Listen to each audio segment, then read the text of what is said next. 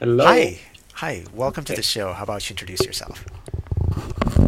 Thank you. Uh, well, my name is Stefan Durmek. I am a professional game designer. I always was kind of a game designer. Uh, I love making games. I uh, spent over 10 years designing games, uh, big ones like the console and PC ones, as well as mobile games and gamification programs. And yeah, and I and I got an email I think from because of a project you're working on right now. Can you talk a little more about that before we get into um, some of your game design stuff? Right, right. Uh, well, we're um, I'm a producer and game designer on a project called uh, Ghost Theory. Uh, it's a project from Dreadlocks. It's primarily designed for VR headsets but uh, of course, we aim uh, to support non-VR gamers as well. But the the approach is the other way around. So we we don't design the game for non-VR gamers and then, uh, like most people do, uh, then we would build the VR experience as the other way around. So uh, the Ghost Theory is a first-person horror game uh, in which you get to investigate the most haunted places in the world.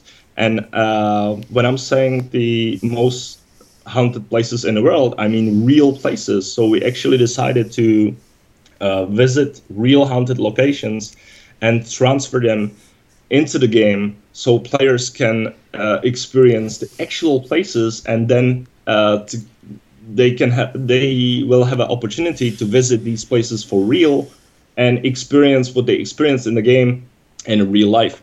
Um, another thing is we want players to be ghost hunters that are using the actual ghost hunting equipment. So everything you will be able to use in a game is something that you can find on uh, online ghost hunting shops today as is, is the authentic equipment. Okay.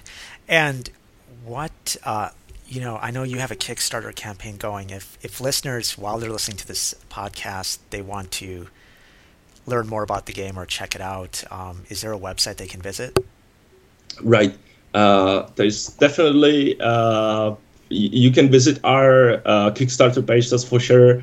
Um, we are now in 10% of the progress. Uh, we want we need 100000 pounds to get this project running. Uh, we're currently, as I said, we're currently probably about uh, ten percent of the game. Uh, you can uh, you can learn all the details about the game uh, right there, but you can also visit uh, websites of Dreadlocks, which is dreadlocks.cz, and there you can click on games and Ghost Theory so it's uh, D R E A D L O C K S dot C Z, right? Yeah. Okay. Just wanted to make sure I, I spelled it right for the audience. Okay. And and um so what inspired you to do a VR game versus a non VR game versus an augmented reality game? Uh right. Well I think the I think the first kind of impulse was that we got the DK2 uh, of Oculus Rift, so we actually had something to work with uh, at our office. Uh, as we finished our previous games uh, game that was called Dex, we started to experiment with some of the situations in virtual reality, and we we kind of found out we found uh, one or two a really interesting and unused thing that we found it's it's really great experience. And we started to build on that. And um, we're fans of horror games. Our ceo is, is a huge fan, uh, fan of silent hill as well. So we decided to approach these like the results with the, uh, of the experiments. We decided to design it in a horror game and um, we for example instead of having 3d characters for ghosts that you can encounter in a game we decided to experiment with stereoscopic camera and uh, blue screen. Well, we actually it was more like alchemy. We didn't know what what kind of uh, result we can expect expect. So we so we took some actors to uh, to blue screen studio. We put some makeup on on them and uh, we recorded them, putting them in a scene uh, of virtual reality. And the res- first results uh, were great because if the character, if if the ghost is very close to you, and you, you you kind of believe that you're staying with him in a scene is super creepy and feels feels uh, real which is awesome. Yeah. And what so you know there's been a lot of talk about vr recently and because oculus is about to ship pretty soon what are your thoughts of VR versus non VR games? Do you feel that VR is going to be niche? Is it going to be just like console? Or is it going to be something that becomes mainstream like mobile or PC? Well, we like.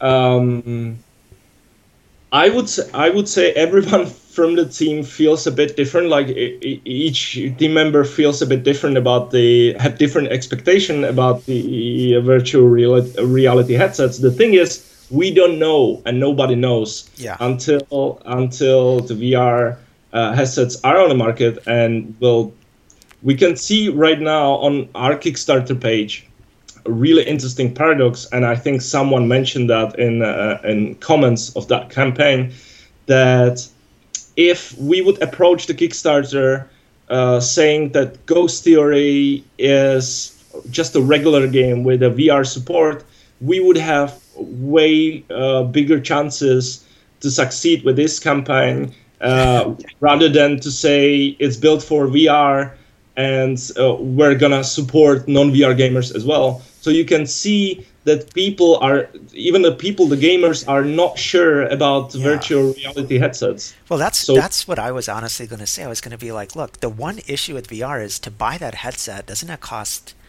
700 6 to 700 dollars or something on top yep. of the game right so so yep. when you say it's vr i mean so so have you thought of changing your pitch because yeah even if vr is the future um doing it VR 1st mm-hmm. may not be and it might be the right timing. Just remember, like even a few years ago, people were like mobile first, and people thought that was crazy. Right. And it worked. And then even Clash of Clans said, you know, forget about mobile first; it's tablet first. right. Right. I get it. So, so I get it. Well, you know, well, well so you're I, saying I, I, VR first is is the way to go. Yeah, I'd say I'd say it's it's all about the way you make games. So the game begins with an idea or an interesting uh, prototype that starts working in a way nobody expected, and it feels cool. Yeah. So um, if we would be first thinking about making a horror game and making a real actual places, we would we probably wouldn't approach VR, but uh, the whole pitch and the, the whole game concept started from uh, some of the successful prototypes with VR. So we kind of build it the, the, the design of the game around it. So um, it's hard right now. It wouldn't make sense to change the pitch uh, from VR to non to primarily non VR because we would be pretty much if we do so, then we claim that we have some solutions for non-VR gamers that we don't have right now. So we yeah. would be pitching something we, we don't have. So, so you're saying the experience is so dependent on VR that you really don't want to sell a bad experience to people who don't have VR that even though you might get more people. Mm-hmm. Well, we we definitely will uh, do our best to have the best possible experience, even for players with uh, without VR, because we realize that it'll it's it can be easily uh, the case that most of our backers are non VR gamers. So. Yeah. we have to be really careful here and offer the experience. But the, there is like, for example, the mechanic of handling your uh, equipment, which is something that works really well in uh, well in VR. You just look down on your belt. There are uh, some gadgets and tools attached. You, you, can just simply grab one of them. Uh, for non VR gamers, this can be solved quite easily because uh, then you're pardoned with all the UI stuff that you can bring, like all the arrows and descriptions and all these things. They they they make uh, they they, will allow us to create the same user interface or similar user interface experience quite easily. Uh, the challenge is really the virtual reality um, because for example, regarding user interface, you have to think completely different. Um, like the approach uh, from game designer needs to be completely different. You need to you need to step back and have that uh, big picture again to be able to think about new ways how to make um, people interact with uh, the game. So I'd say yes, we would probably have uh, better chances if we just say, well, there's uh, here here's a ghost theory, and here's the pitch. People actually love the pitch. I just got the message from our CEO. Yeah. We are third on green light on on Steam green light. Yeah. Right now, so so this the the pitch itself is interesting for people but uh, as, as, I said, it's we just don't want to make another uh, game that okay is di- its its premise is different, it's new and fresh, but we also want to be pioneers, and uh, we think we we made some breakthroughs. We uh, we found some great mechanics and uh, great and like the world, yeah. uh, even the world setting. So we're kind of st- we're gonna be we're we're still we're still gonna be designing the game for uh, for VR primarily. Well, as an option, as an okay. option, could you have said that you know this is also for mobile, and then you just give them Google Cardboard? So they can just run it on their mobile device also. Like, was that even a possibility? I don't know. Uh, I, don't, I don't know. We haven't discussed this at all, pretty okay. much. Um. So, so what are your now that you've had experiences with VR? What what are your thoughts then on what's how how VR is going to play it? I know it's still unclear. It's early days. Do you feel that this is just an intermediate step to AR? You know. Um, um, what are your thoughts? Well, I well I hope so. okay. uh, like I, I really dream about the future where you will have one layer in front of your eyes that will help you to uh, interact and uh, with the world and recognize it and makes will make your life way easier i'm not sure about like vr definitely this generation is something um, that's you know i'm i'm really happy that it's finally coming out that's for yeah. sure but I'm not sure how uh, it how it will be accepted by by market by by and, players. And and I've yeah. heard some other game designers talk about how even people who've done 3D games in the past, it's just completely different in VR that their skill set won't transfer. What what are your thoughts on that given that you've had experience with VR now? Like so, someone make who's had experience making a first-person shooter, they're saying that you yeah. can't really make that in a VR world at this point because it's, you know, it's it's just too yeah, jarring. Like, it's not appropriate. Mm-hmm. Well, it it depends on um, what what are you actually doing for the game. Like say for the 3D artist, it's it's kind of a similar um, a similar experience of making those art for uh, VR. But for, for designers, well, it's it's completely different. If you if you starting to use uh, mechanics that you are familiar with from the regular games, you're gonna fail soon. Your experience not gonna be fun. It's gonna be confusing, and um, well, the the difference is huge. So what designers needs to do is really to step back, realize what they want to achieve, and be patient with trying and failing because there is no guidebook for anyone how to design experience for VR.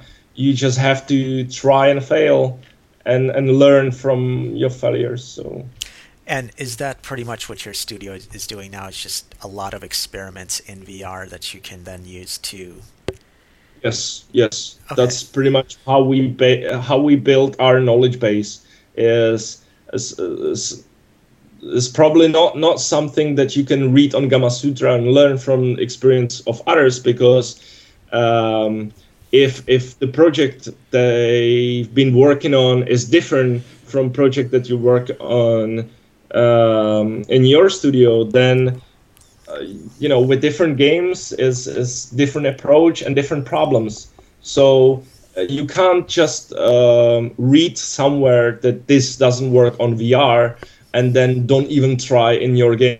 Well, you have to try because maybe you find some new ways, something that someone overlooked, or maybe for him it wasn't even possible because of the game concept, the different game concept.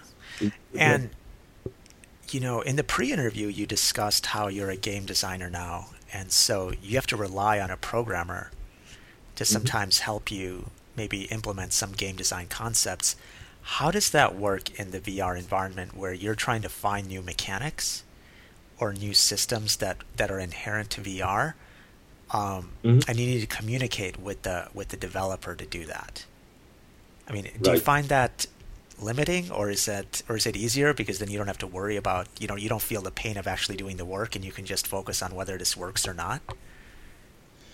Right. Well, well, well I get it. First thing I'd say you, you can't you can't design any new game and anything innovative uh, in in abstract fashion. So that means I I cannot just write the whole game design document or half of the game design document and then hope for it to work in VR. Yeah. So to work with a programmer, you really need to uh, spend every day sitting next to him and um, once you have like the description for a prototype or uh, you just describe what you want to achieve then you need to talk with this programmer and uh, ask him if if this is possible and if not how would he achieve that? Uh, and then once it's built then you just try and evaluate and um, and then you just set your new steps and then you go over and over uh, like this until you get it done or until the prototype disproves the whole point or the whole idea pretty much. Okay. So yeah. And and how fast are you iterating then on these different prototypes? Can you um yeah i mean well, can you talk about your your process a little more and maybe any suggestions you have for other designers who are trying or who are in their own new space or in their own game design a different game mm-hmm. design space and how are how could they find new mechanics or new systems that work specific to their situation? Right. Well with vr i found the most um, the most of the inspiration in a real world around me. So people people are gonna visit the virtual space hoping for uh, it to work the similar way how they uh, how their world is uh, is working. So I guess like to for me- uh, for mechanics to be uh, intuitive, people kind of need to know need to know them already, which is something like um, it was described as basic human play pattern patterns um, in game design field, and I uh, so so I find most of the inspiration in the real world. I think that for indie game de- indie game developers want to develop the games for VR in um, in more people than just one, uh, I would say it's very important not to work externally much with the people because if you want to it, iterate fast and create rapid prototypes, then you have to rely on uh, people that will that will do it. So they will they will sit there with you in an office, and you know that as soon as they'll they'll be done, they'll let you know, so you can evaluate. Really, the speed of this process is the most crucial thing, because the number of iterations that you are going to do on one mechanic or or the core of the game, which could be three elegant mechanics um, combined together. Um, it, it's it's something that you, that is very time consuming and um, uh, very often disappointing because yeah. most of the most of the things that you would guess it will work easily in VR, uh, they don't. For example, if you want to, like, if you want, uh, if you want player to fall on the floor if he runs too much. So that means you can you can walk around, but if you run for too long, then you fall down on the ground. That's something that illusion of falling down uh, uh on the ground is something that will be that would be well accepted by non VR players, but it completely ruins the experience in VR. Okay, and and you only really figure that by play testing it and and doing it because. which makes yeah. sense. Which makes sense. Um, but you know what's what's also interesting is, and I think I've seen this, is that some people are like, look, not everyone is going to have a VR kit soon, so. They're talking about games where some of the players are on their mobile devices and maybe one or two players are on the VR device and it's a it's a hybrid game. Mm-hmm. Is that something that you've explored in your prototypes or do you have any thoughts on that or is that even useful do you feel that that that's how VR is going to play out? Useful? Yes, definitely. Any any way how to connect the players cross platforms and offer them to to experience something together is beneficial. That's for sure.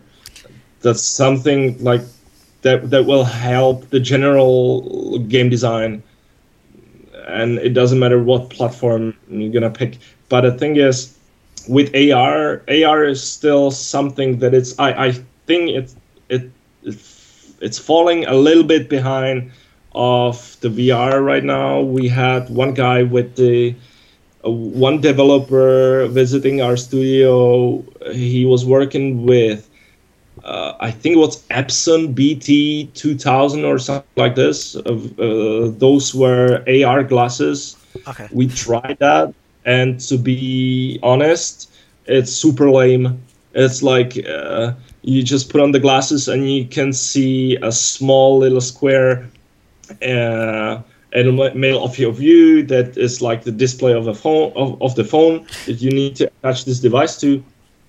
And we, we really wanted to find some way how to use this technology but we couldn't imagine that people would actually wear these glasses um, along the street because it, they are huge. They are seriously like a huge construction for regular wearing on a street but we really uh, wanted to use it somehow but we had to then um, we had to make the decision that the ar is not ready yet i mean yes through the phones and tablets there are a couple of ars applications but yeah. uh, it's it's using the it is ar in its essence but um, like it doesn't bring yet the the out the experience that would be meaningful. Okay, and and what about VR on mobile devices? Is that something you've also experimented with? Uh, no, frankly, we didn't.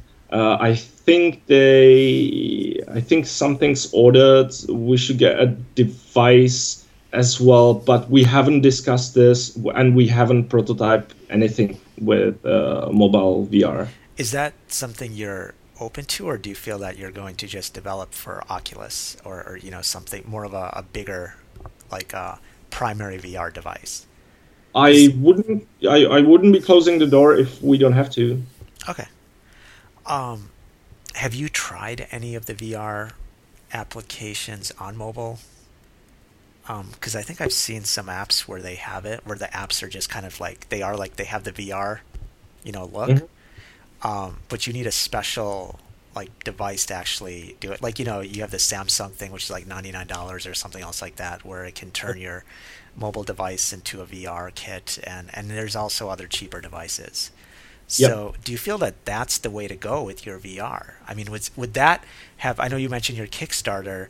Would that mm-hmm. have helped to open the audience for your Kickstarter to a larger audience, like open the potential? Right. Oh well, the situation is similar. It's too young, so we don't know. Like it would definitely um, involve more people, probably in the campaign. But since it's something that we didn't work with, we cannot promise anything. So if we make that promise on a Kickstarter and then we won't yeah. be able to, then we're.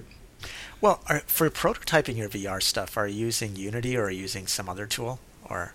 Uh, we're using Unity. Okay, because it, I know I know in Unity I thought you could deploy to Android and, and iOS relatively easily.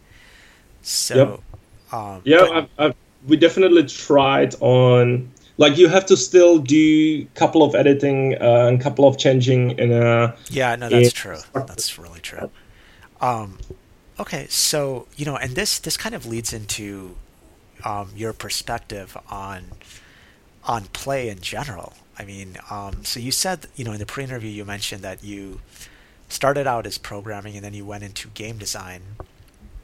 Um, and you're interested in all things play. What are your thoughts on current the state of play currently in games and and where it's going to go? Right. Well one thing that i um, I, what I think is really interested uh, said Jane McGonigal. Um, she in uh, I think in her book Broken Reality or Reality is Broken, she yeah. pointed out uh, she pointed out uh, there's a huge amount of time people spend playing games and the meaningful outcome, uh, the general meaningful outcome, is almost none apart from their uh, gameplay experience. Yeah. And, and social experience.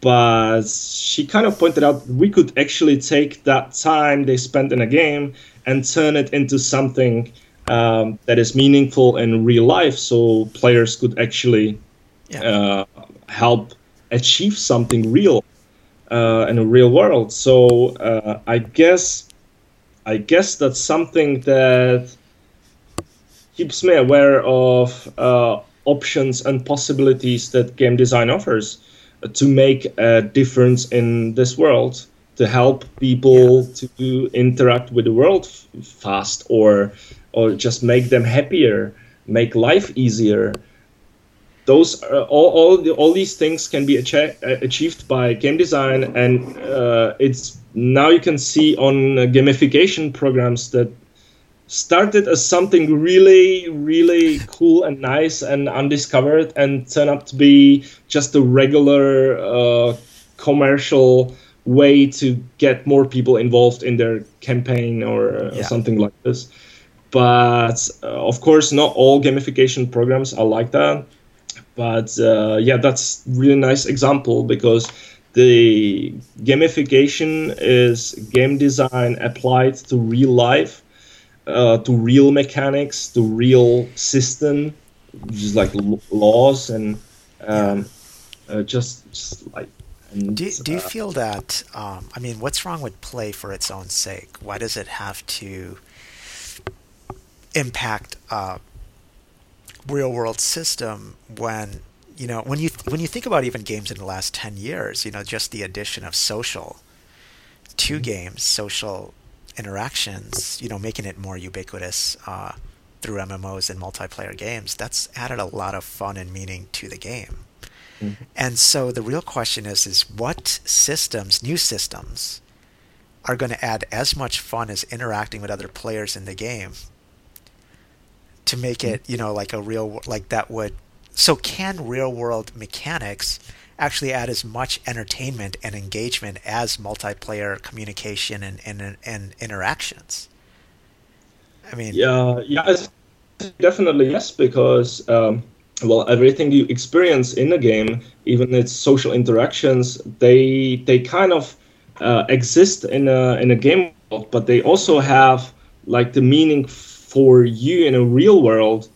If you take a look on like the the whole point of gamification um, should be to take boring uh, activities from real life and make them fun uh, in a way that you build a game world around them and um, or, or maybe those activities should have never existed existed in the first place yeah you know yeah. Um, so i don't know because i know that's kind of what people have mentioned as what's kind of the issue with gamification right now is that it's trying to focus on compelling people to do stuff that they don't even should that's not really even good and yeah. they don't even want to do it in the first place so the, yeah, I, yeah. I, think the real question about you know when you talk about gamification is is whether there are going to be real world real world system mechanics that will be just as compelling and fun as the social mechanics that have come into a lot of games in the last 10 years.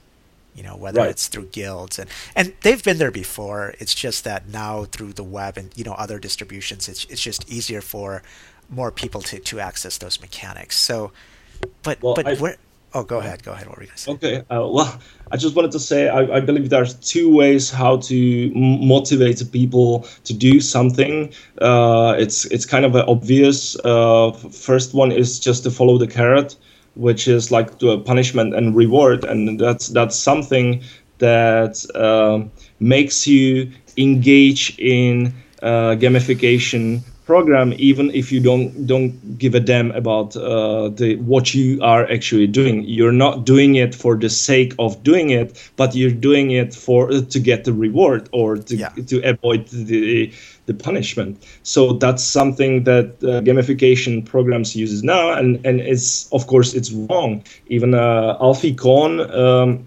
he's uh, uh, i think he's an american uh, psychiatrist uh, he wrote amazing book which is called Punished by Rewards, and there he explained that actually the if you reward someone uh, for that that he is doing what he likes, he he will start to hate it because he just uh, he will just follow this reward, so he will expect reward every time, and if the reward won't come, then he is done with the activity. So you can you can like some activity you can like to do something but if you if you get rewarded for doing it then you your motivation turns from i want to do it because i like to do it to i want to do the uh, do it because then comes the reward. So yeah. the second way and the better way to do it is uh, of course inner motivation which is something that uh, that educational systems like um, just regular schools should be using instead of asking um, I- instead of telling students what to learn and when they should offer um, a variety of subjects that you can study and ask what are you interested in? Right? So instead of instead of um, just um, like making them like grading them from A, A to F, uh, which is something that uh, can you know ch- really change your attitude to to be a good student or to be uh, to be proactive. Well, if you if if you just if you just do that uh, if you study to to get A, then you don't study to to get the information. You yeah. should study what you want because the it's it's uh, intrinsic. motivation is built around curiosity and things like that. So okay, so so you you still feel then that gamification will be a huge thing as Jesse Schell as Jesse Schell put it, I think it's just the tip of the iceberg. Okay. I really think so. Is is just that it was reminded after years on D- Dice Talk Yeah. by Jesse Schell. It was reminded, and then there was a huge boom around it. Oh, yeah. But gamification was here for ages before. But so there was this huge boom around it, and instead of designers starting to studying this phenomenon and uh, uh, finding the way what it is and how can we use it is just is just started. It launched the commercial use of the gamification and s- instead of calling in loyal programs and things like this now call it gamification. That doesn't make a difference. So Yeah. what's what really I think what Jesse Schell wanted to say is look there's a chance to make this world better if you just think about it you can make people follow their inner motivation Yeah. So so And- and amplify instead- their inner inner motivations. yeah Um, what are your so so as a game designer, you know, you said you're you're dedicated to all things play. Mhm. What um, you know, how do you find new play patterns? I mean, is that do you feel that all the play patterns have been discovered so far, or or what are your thoughts on that? Well, it's a really tough question because uh, you know uh, there's a, a huge variety in play. You can have uh, you can have uh, agon playing, which is more like um, uh, bounded with rules, like uh, typical Ludo Ludus games. But on the other side is just for uh, you've got Ale- Aleatic games that are just simply based on a luck, and these games are super fun too. If if you just if if you just like like for example, uh, just the slot machine slot Yeah. machines.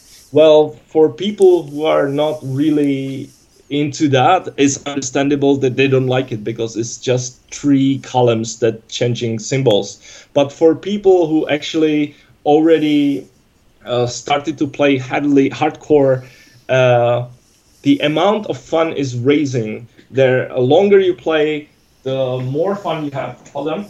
Sure.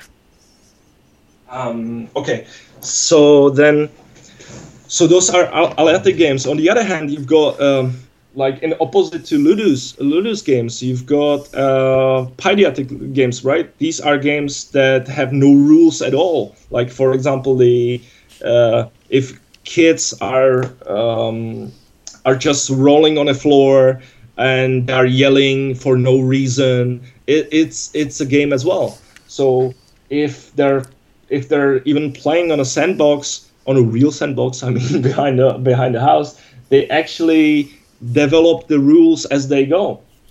So um, if, if you're on a roller coaster, the fun you're having uh, is links is is is way of uh, it's kind of play. So the the the the, the, the phenomenon of, of play itself and games is huge.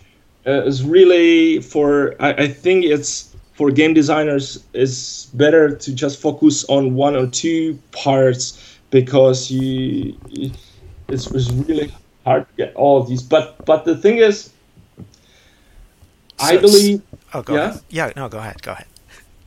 No, I just wanted to say that um, that I believe that apart from um, uh, human play patterns that I mentioned, which could be matching, sorting, rolling, and things like this. For example, like matching socks is something uh, that equals to bejeweled, for example. So you always have some patterns that you know from real life. But apart from that, um, there are also patterns that are not not obvious yet you know them from the real life but they're not obvious and for that i'd say really look around for all the game designers look around because the, the the inspiration is all around you for the new mechanics it could be it could be someone just a friend telling you a funny story in a bar um, uh, you, you hear some part of the story and you think, well, that could be actually a great, um, great new app, right? Like I've been thinking uh, like this about an option to to anonymously send the pictures uh, across the whole world. Like you would have one person, like almost um, uh, Tamagotchi was, yeah, yeah, almost like Tamagotchi, and you would care about him in a way that you would be sending him photos and he would be sending uh, uh, his photos to you back. And the thing is, if the app is challenging you, like uh, if you're from, I don't know, uh, if you're from and you have someone um, in that app that is from Brazil, then you send each other pictures every day. Like this is this is how I go to work. Like if the if the app is challenging you, like take a photo, take an interesting photo on your way to work, then you would every day get to know better someone who is living on the other other side of Earth, which I think is awesome. Is just uh, is just a matter of thinking about about new things that you could achieve, new things that people could experience something that is not available yet. I mean, uh, everyone can reset an existing game. The game designers are game designers to develop new games, new ideas. To copying what's out there on the market already is just a waste of time. It will get you some money, like yeah. you, you you will earn something, that's for sure. But the purpose of the activity well, it's just I, I guess it's just innovation. Yeah, and so so for you as a game designer, you're looking for new experiences that you can communicate with the world. Yep. And so those aren't necessarily games then. They might just be interactive media experiences. That's true. Right. That's so true. so because I mean games I guess abstractly are systems and you're just trying to find new systems that are engage that that feel fun to play is fun to players or just deliver emotions or, or what are your what are your goals then well uh, well i would say deliver emotions but that could be an anxiety for example. Yeah and and you know what? Like survival horror i mean you're talking about you know yeah. you know and and maybe that's part of the for some people maybe that's what they want. I don't know. I mean i'm trying well, to actually understand there is an anxiety and anxiety. So it's it's a matter of game dynamics right okay. it's when you turn the game mechanics into into real into movement then you've got these situations that are unique every time or could should be unique every time uh, for players uh, when they actually when they actually make making the decisions or uh, like trying to follow like to, to be a meaningful part of the game but i say yes it's not always games uh, is it's probably about experience. It really needs to deliver the strong experience uh, strong emotions. And the stronger emotions are of course if that's not i'm so sick of the with this game. Uh, yeah. uh, but if the if the emotions are strong then you've got a chance to achieve something huge and amazing because people are emotional about things that matters yeah so then it's not really about play patterns necessarily right i, I mean i don't know if i'm understanding this correctly basically you're saying that it's about delivering emotions rather than using play patterns or finding play patterns, right? Yeah. Or or maybe yeah. it's different because you know what? There are certain things that deliver emotions that aren't play patterns. Play patterns might infer systems or activities that are different or new. Um, but well, but with, yeah, go ahead. Go ahead. What were you gonna say? Well, there are a couple of couple of patterns uh, that I mentioned, uh, you know, as play play patterns from the real real world. Yeah. But um, regarding interaction and you mentioned social games right that would be yeah. a great example like so multiplayer social when it all started yeah we had these social games like cityville farmville all these yeah. things right the it wasn't a social game it was a single player oh, yeah, type no. Yeah. With with pe- lots of people in it and you didn't have any kind of like social real meaningful social interaction. So if you if you think about it who made a social game a strong social game for a family for example? Because the the family members if there is something for parents and kids that would connect them together and kept them like connected the whole day it would be amazing. It would be it would be something so different. What you can find by social mechanics right now is if you can go to the virtual world then you experiment something with uh, experience something with some other player then you you become friends. And you can experience some in-game um, uh, you can experience some in-game actions together but what i'm saying is even if i uh, if, there are two persons talking to each other then each move each, uh, like every time a person says something that's a play. That's that's a game. Because as i think eric berne uh, describes it in a game uh, in a book uh, game people play he describes real social gaming and real social gaming is based on on existing relationships or relationships that just are about to build in real life. So uh, it's uh, it's for example i don't know a nice social game is uh, i could but right? And the game is played like this. A a person presents the problem in like in on party on uh, or in this uh, group of friends. And the the point of the game is that each of the uh, friends around will suggest the solution and none of the solution will be the right one. Okay so uh, a person a say okay my sink is broken at home. And friend one say uh, okay, ask your husband to fix it. And the answer is, I could, but he has no time. Then some other friends, he said, uh, so call, um, call someone, uh, call a plumber or something. Well, I could, but we don't have money. So this is a social game. This is an essence of real social game. And the social games we see in uh, in a gaming world now is mostly built around is mostly built around the the game itself and it, it doesn't go that deep at all. Yeah. It's just it's really flat and it, re- and it really is just a matter of actions that are available in a game.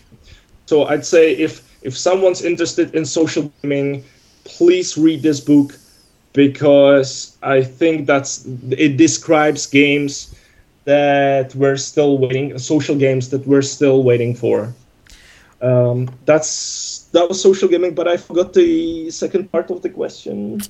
Oh well, I was just asking what you consider, you know, pretty much, you know, what, like you're As- you're as a- trying to deliver experiences. What I was going to ask is like, do you consider Tinder a game then? You know, because Yeah, because yeah. in a way it's it's an interactive media experience, but it's not necessarily a game, right? I mean, I guess it is fun. You're browsing through photos, but I guess that's interactive media versus a game. Well, there's game and play, right? Yeah, yeah. And So- and so so that's what I'm saying. Is there any play in Tinder aside I mean from the actual browsing part or is it just from when you're communicating and chatting with people? Uh, it could be really anything, like uh, the me- mechanics, and it doesn't matter if if the mechanics applies in the real world or in a game. Yeah. The mechanics is if if and then. That's the mechanics. Even the goal itself is still if and then. Yeah. So if you can, if you're doing some activity, it could be on Tinder or anywhere else, and you you considering if, and then then you're prob probably playing. Well, not probably. Then you're playing. Okay. So what I'm going to do now is I'm going to put your game development, game design, you know, game designer perspective to, to the test. I'm going to mention either certain play patterns, um, activities, or even mechanics, or you know things, and you just let me know what you feel as a game designer the potential of them are. So, for example, photos. Yeah. What are your thought on thoughts on photos in games or photo-based games, or photo-based media experiences? I guess it's amazing because you can you can express yourself and share it. That's like super strong. If if that's what you ask me. Yeah. Uh, and is that is that would you consider that expression a play pattern, or is that just psychological? Yeah. Okay. I, I, yeah, yeah I mean a pattern because if you send that photo, right, it yeah. photo has purpose, and you kind of expect some uh, response. So it doesn't matter if the response is is uh, is going to be as you expected it, but the point is you expected some result. So in a way, it's it's it's uh, it's a plane. Um, what do you consider okay so so photo okay taking photos is an activity that could be part of a game what about um, creating content in games? Is that something that you feel is yeah what what are your thoughts on that content creation? Uh, or creativity? well, yeah it's um, well if you have if you have players that enjoy your game world, yeah. then the best thing you can have is, uh, or best thing you can do is give tools to these players to build a world uh, and for you. They will probably do it way way better than you did, because like community and people they just they they have what could what could feel as hard for a game designer that is just facing a hard deadline or something like this. This process actually feels so much fun for all the players, and they will do better job than des- designers on building the game content. So, I'd say, uh, I'd say if the game is is well accepted and it has the players, let them make the content for you if you can, because they do a way better job than you can do than you did. They will if they have the tools what because about, they love the game. Yeah. What about um, emotions derived from content creation? Do you, do you even see any like clear? Because you know these are these are design spaces that haven't really been discussed as much, and that's why I mm-hmm. wanted your opinion on them. I mean, what what are emotions that you could deliver via creativity or content creation. You know, and we see that kind of with photos, where you see stuff like Instagram and some of the emotions that are communicated via that content creation. But you also see like Minecraft and some of these other user generated games. What are your thoughts on where that's going and what game designers should consider if they're considering that? Well, it's the same thing. Uh, same thing if you visit uh, a gallery with the paintings. Um, if if designers or players have that chance to express themselves, then it's for sure other people will see what they did, and so it so these people will then evaluate it and still let the creation um, somehow um, impress them so if you there's there's always a way, or anything you create probably create makes someone feel something when he sees that. It could be oh oh God, it's a crap. Who did this? Oh, this is terrible. It could be this is beautiful, or this is interesting, or it could be my friend John should see this.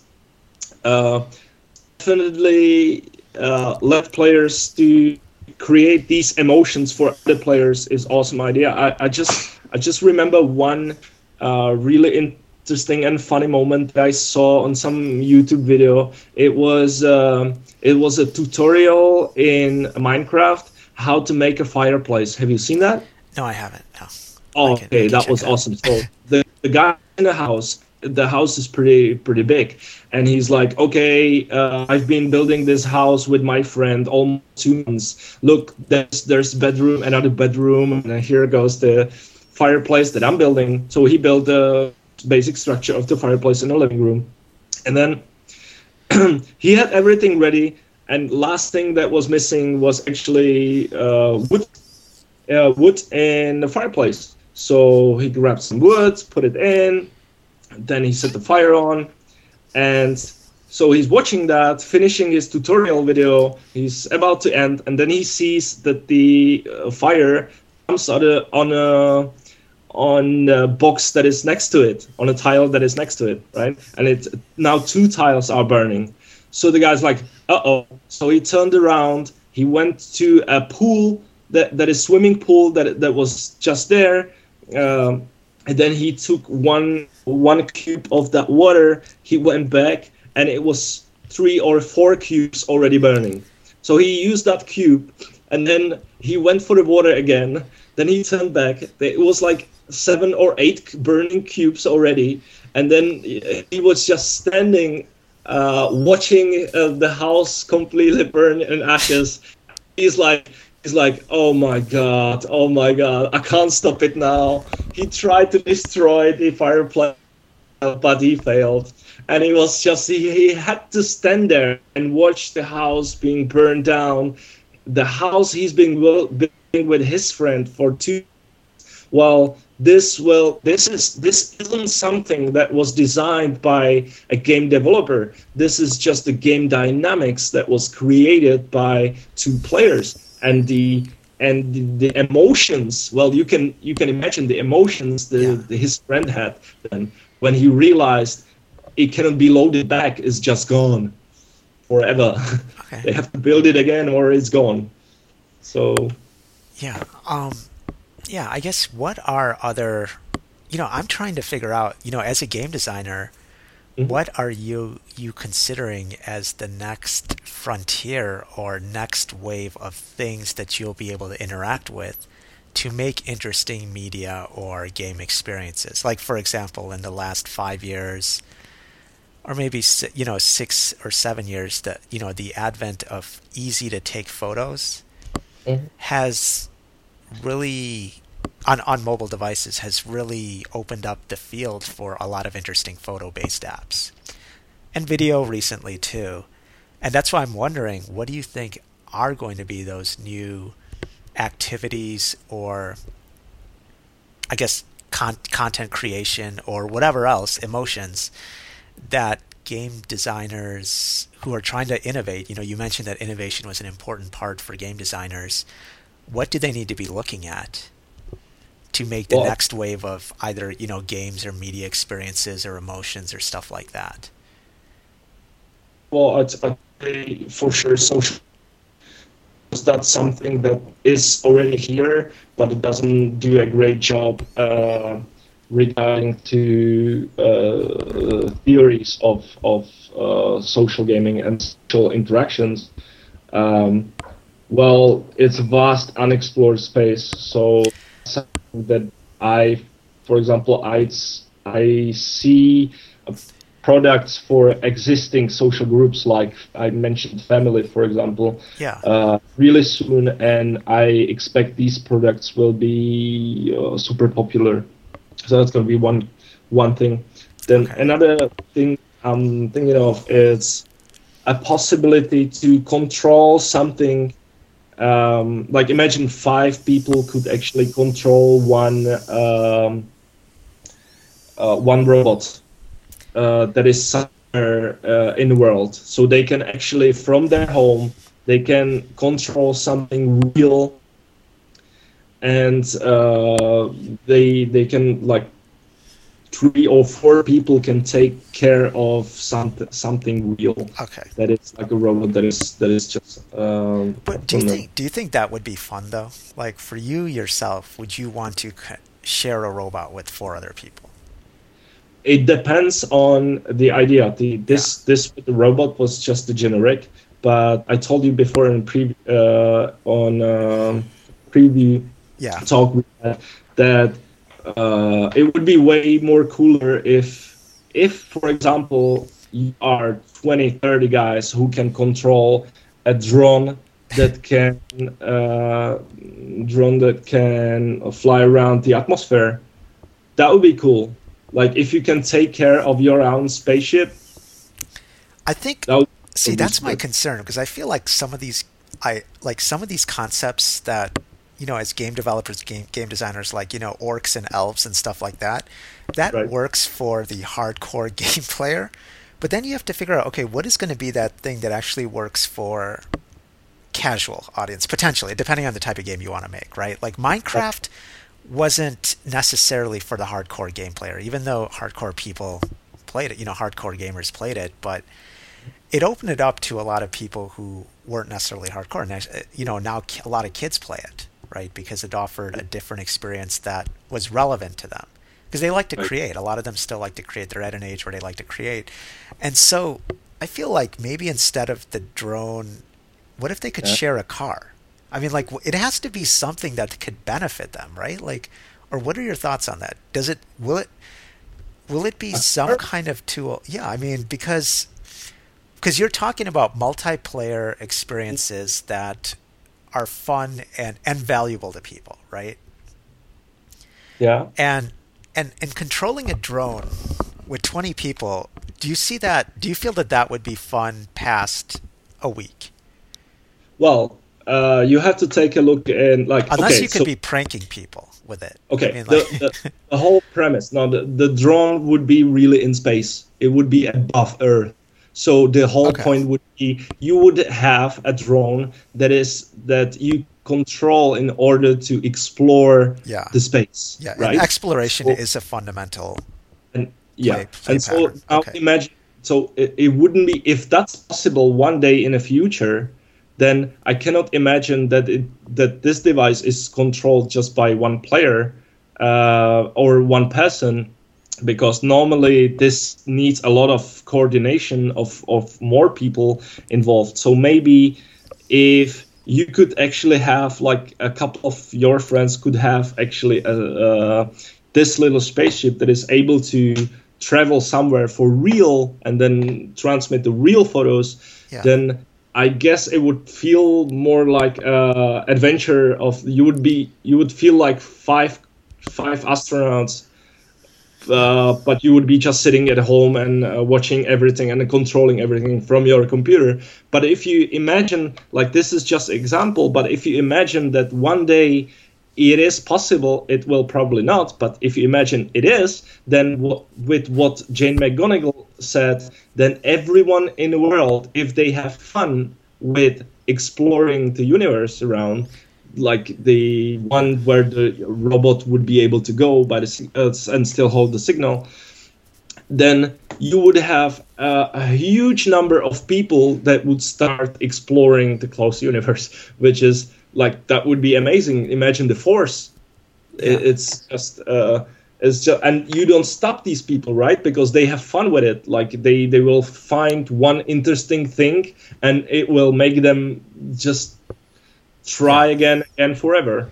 And so, for a game, maybe potentially you're trying to capture space or or own specific territory potentially as you're exploring, or do you feel that because because exploration is part of it. But when you think about taking the exploration mechanic or pattern and applying it to what you're discussing, mm-hmm.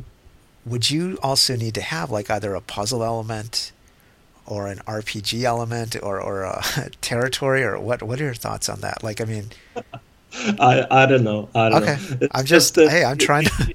idea is the idea really was like to let everyone explore for real close space yeah. by taking care of these uh, spaceships. But then, of course, if that's not enough, like if if that's not enough for people to have fun to fly somewhere for real, uh, I don't know, a week, for example, to some ast- close asteroid to take pictures and then uh, send them back. So if they're not having fun with this, but then yes, we would need some. Uh, you would need some mechanics that keeps players in the loop. But then, of course, if you need those mechanics, then the whole the whole purpose of this activity is uh, the uh, the whole point would be gone because okay, yeah, because it's have to have fun with the actual activity.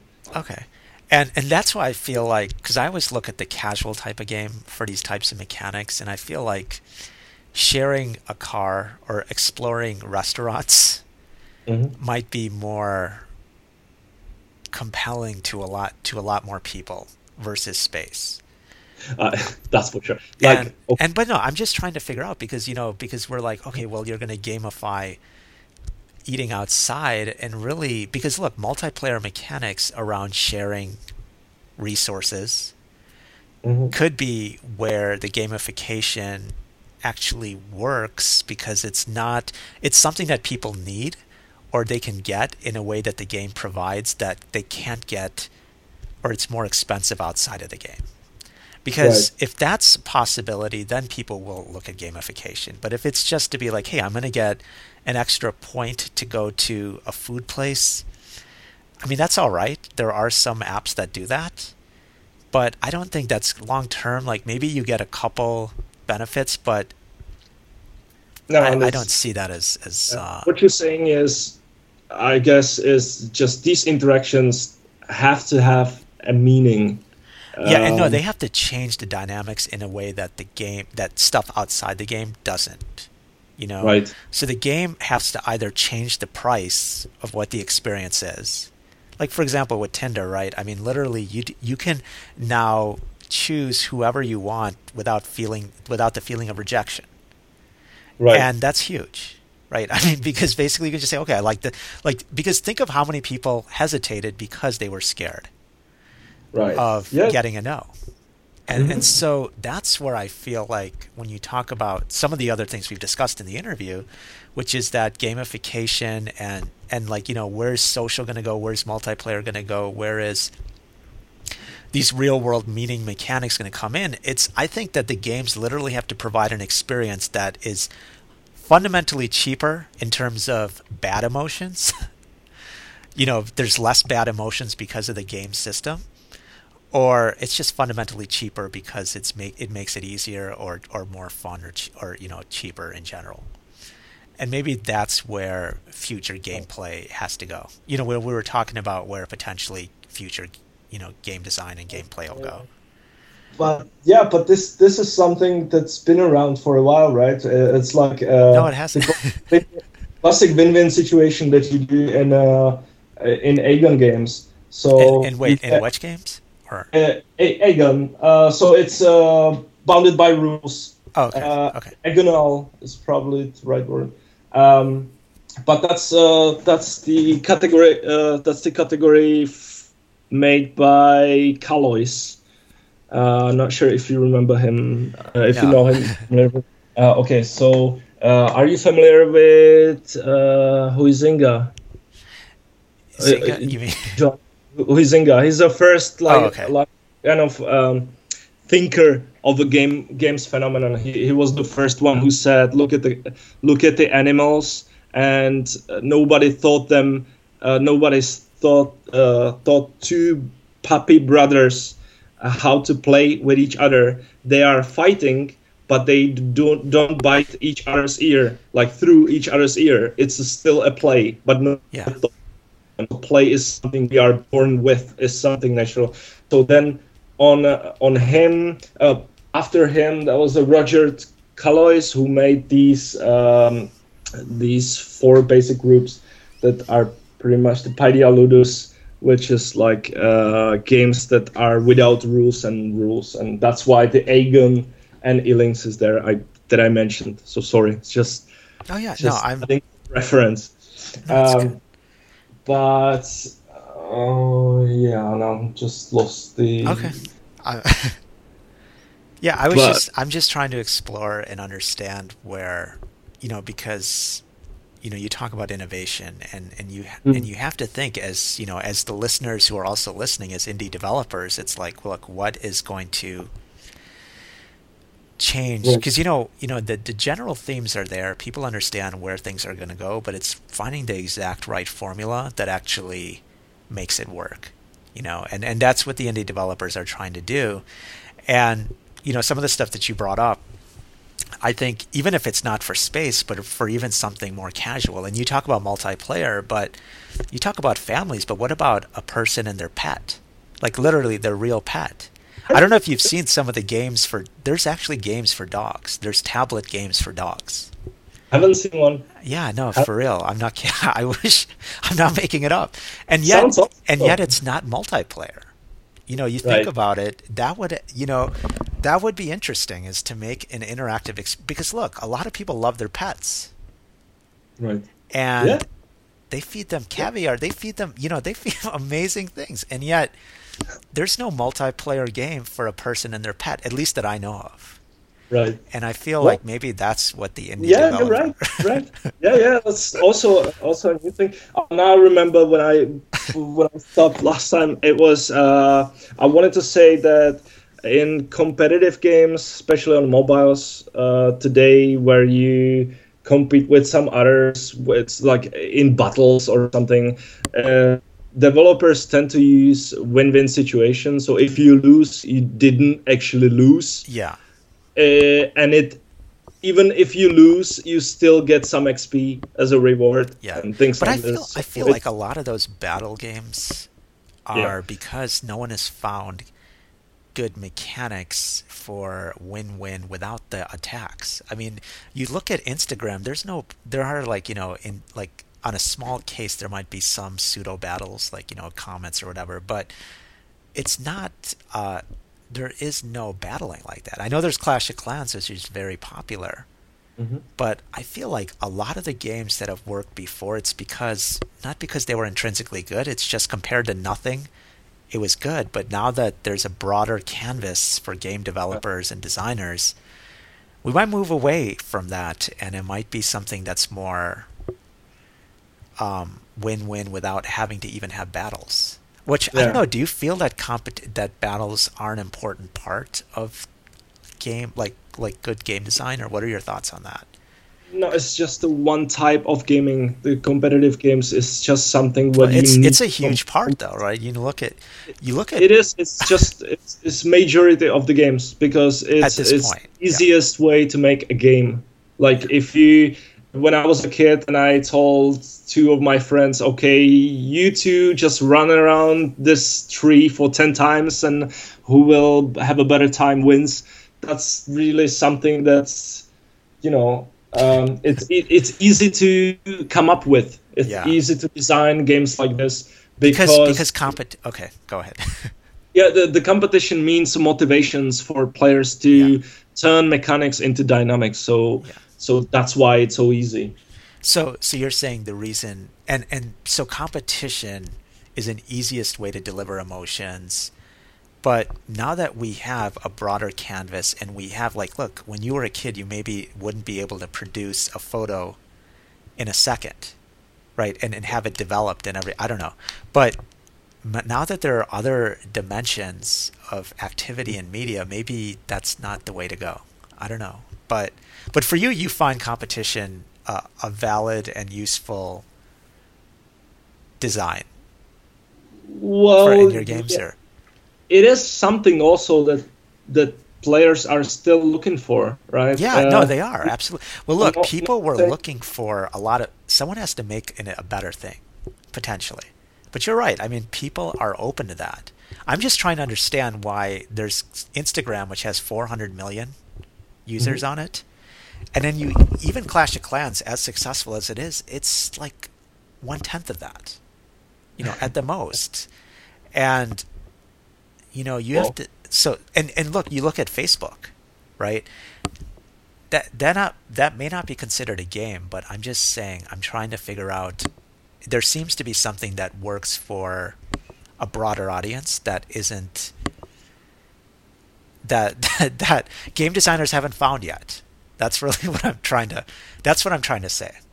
Well, whatever whatever it is, it yeah. will definitely fit in one of the categories from Roger Caillois. And I guess if that's not com- uh, competitive gameplay, it's still there. Uh, there are still areas that uh, that could be the case. For example, uh, like the uh, play where you actually like the for example, the mimicry, uh, which is a paidetic play that I mentioned, is something, for example, when actors, yeah, when actors have their bit, they're actually playing uh, someone else. as a as a mimicry. This oh, yeah. is not competitive at all, and nobody used that much for gaming itself. Yeah. Like okay, they do. Uh, um, and it's kind of like role playing, right? Yeah, yeah, yeah. Yes, it yeah. is. And there is a game called what's it called? Uh, Sleep is Dead. Okay. Sleep is Dead. And the purpose of the game is that is for two players, and it's like uh, Dungeons and Dragons, right? It's it's uh, graphically made. You see your character uh, in a scene, and you just type what you want to do. It's sent to Game Master, that's the second player who created the scene from assets that that are there to be used, and he replies like he. So it's like a game book or Dungeons and Dragons. So he's gonna, uh, you're gonna say, I'm gonna open this door, and this door, and you send it out. You point an arrow on this door, and he replies. So if he can reply, the door are locked, or he can really click on the door and let them open, and he sends this state to you. So you two kind of play uh, together against each other, but it's still not competitive. It's okay. all about yeah. it's all about fun, making fun. Okay, interesting. And and you said that that book mentions stuff like this that maybe hasn't been covered by a lot of game developers yet. Oh yeah, for sure. Uh, like I said, the uh, Johannes Huizinga, uh, he, he he kind of brought the first book, uh, Homo Ludens, and after him, Roger Caillois, he really tried to categorize everything that that is play or game okay. in his book. So if uh, you can, what, what was I, I the name of the book? Do you? do you uh, the, okay, um, Roger Caillois, and it was called uh, a man. He um, uh, men play in games. Okay. Hold on got it. I've got it somewhere here under the. man, play games. Man. Yeah, I mean it seems it seems intriguing. Oh yeah, it is. Um, man, playing games. You're right. Yeah. Yeah. Okay. Um, okay. Well, that's so that's a good recommendation. So as we wrap up this um, interview. Mm-hmm. Uh, I guess are there any other last things you want to say? And one thing I was intrigued about is when you talked about going from mechanics to dynamics. Do you just do you mean from mechanics to systems or dynamics different? Uh, no, I just take dynamics as um, as something that is caused by players interacting with oh, okay. mechanics. So I just take it as a result of interactions with my uh, with the mechanics. Okay, and and those could be social dynamics. Those could be in-game yes. dynamics. Okay. Um, yeah. So I guess yeah. Any other last suggestions for indie game developers and designers out there? who are looking to be innovative, as you mentioned, as what the, the pure purpose of a game designer is. Right. I'd say uh, if you want to know more, you have to study because uh, uh, the play is still a phenomenon. We don't know much about it. We know something, but I believe we don't know that much. And uh, the best way to study is just to read the first book and then uh, follow, uh, then get other books on the topics you get the interest interested most. I I would recommend you guys to start with Jesse Schell's book, uh, book of the art of, art of, game design, because I think it's very well written for uh, beginners and even for seasoned game designers to realize some of the points of game design and then it's up to you where you will go uh, with your studies further. It can be social gaming, like I mentioned, uh, Eric Berne. That's a good reference for social social gaming, or it could be really uh, uh just thinking uh, thinking about the game in general. it could be really digging into uh, um, behaviorism, like the the the ways to actually manipulate the player to get uh, to get him where he wants, right? Okay. Because that's what behaviorism kind of is. It's using the stimuli yeah. of the reward. That's the that's the amazing thing about games is I feel you have to know so many different areas um, to really pull them off properly.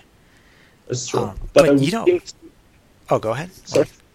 Uh, well, reading through these books is amazing because I feel like I could discover something by any minute.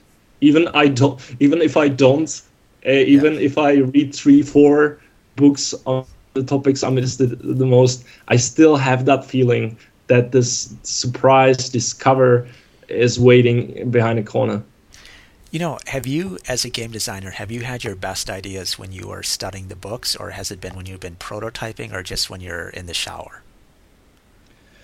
hard to say. Uh, okay. Uh, it's really hard to say. It's, it's I, I, can't really decide. But you need prototypes because lots of your ideas yeah. will fail, and you need That's prototypes true. for that. So you need those uh, experiences, even if you get yes. the idea in the shower. You need to kind of feed your yeah. mind with that. It, it can come anytime. The most important thing is to have always a piece of paper and and a pen at, at you with you because we designers think about so many things at once that you can think of something really cool, but I guarantee you you you will forget it in five minutes. So if you don't make notes, so please everyone who wants to discover something or have that chance of covering something, read and make notes. Uh, and prototype, right? And prototype, of course. Yeah. Okay. Um, Without that, still an idea. Okay. Uh, great. So once again, thanks again for your time. And for the listeners out there, if they want to find out more about potentially the games that you're working on now or that VR project, where can they go to check it out? Okay, uh, you can definitely check it out on dreadlocks.cz. Uh, and uh, there you there you can check the ghost theory. You can you can uh, hook up with Kit. Uh, Stefan Durmek is the profile.